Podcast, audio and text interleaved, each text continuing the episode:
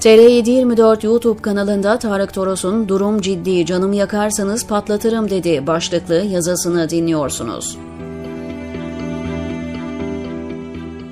Olaylar o kadar hızlı gelişiyor ki anlamlandıracak zaman kalmıyor.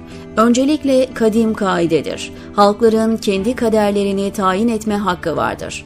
Geriye doğru muameleye bakılırsa şu görülür. Kimi halkların bu hakkı vardır, kiminin yoktur.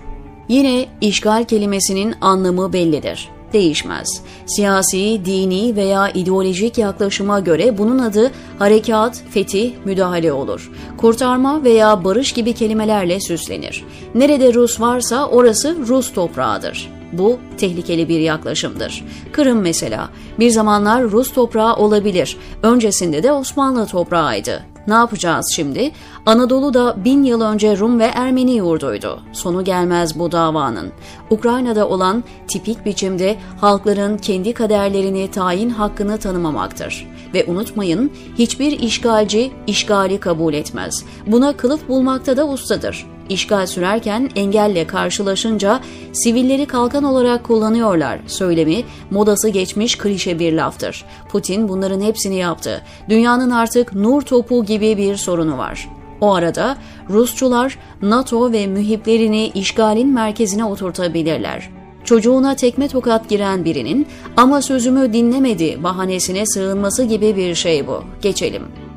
Putin'in işgalle amaçladığı Ukrayna'nın yeni Belarus olması Kiev'e de Lukashenko gibi birini atamaktı.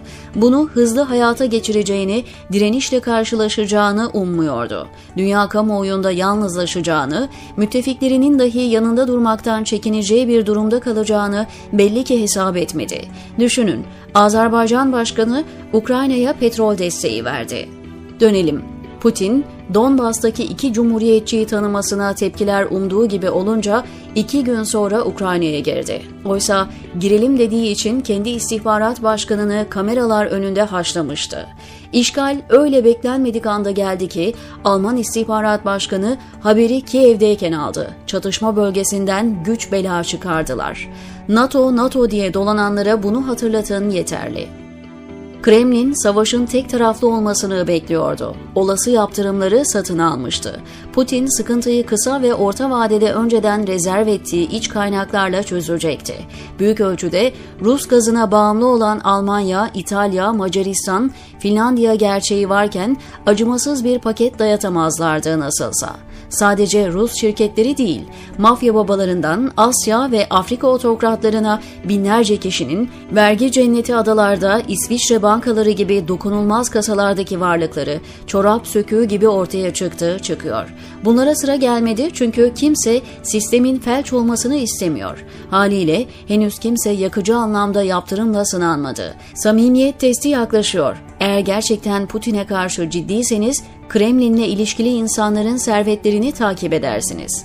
Çok tehlikeli bir süreçten geçiyoruz. Putin'in nükleer bombaları alarma geçirmesi blöf değil. Baş parmağı pimin üzerinde. Adeta canımı yakarsanız patlatırım diyor. İşler ters giderse kaybeden Ukrayna halkıyla birlikte dünya barışı olabilir, diyor Tarık Toros TR724'deki köşesinde.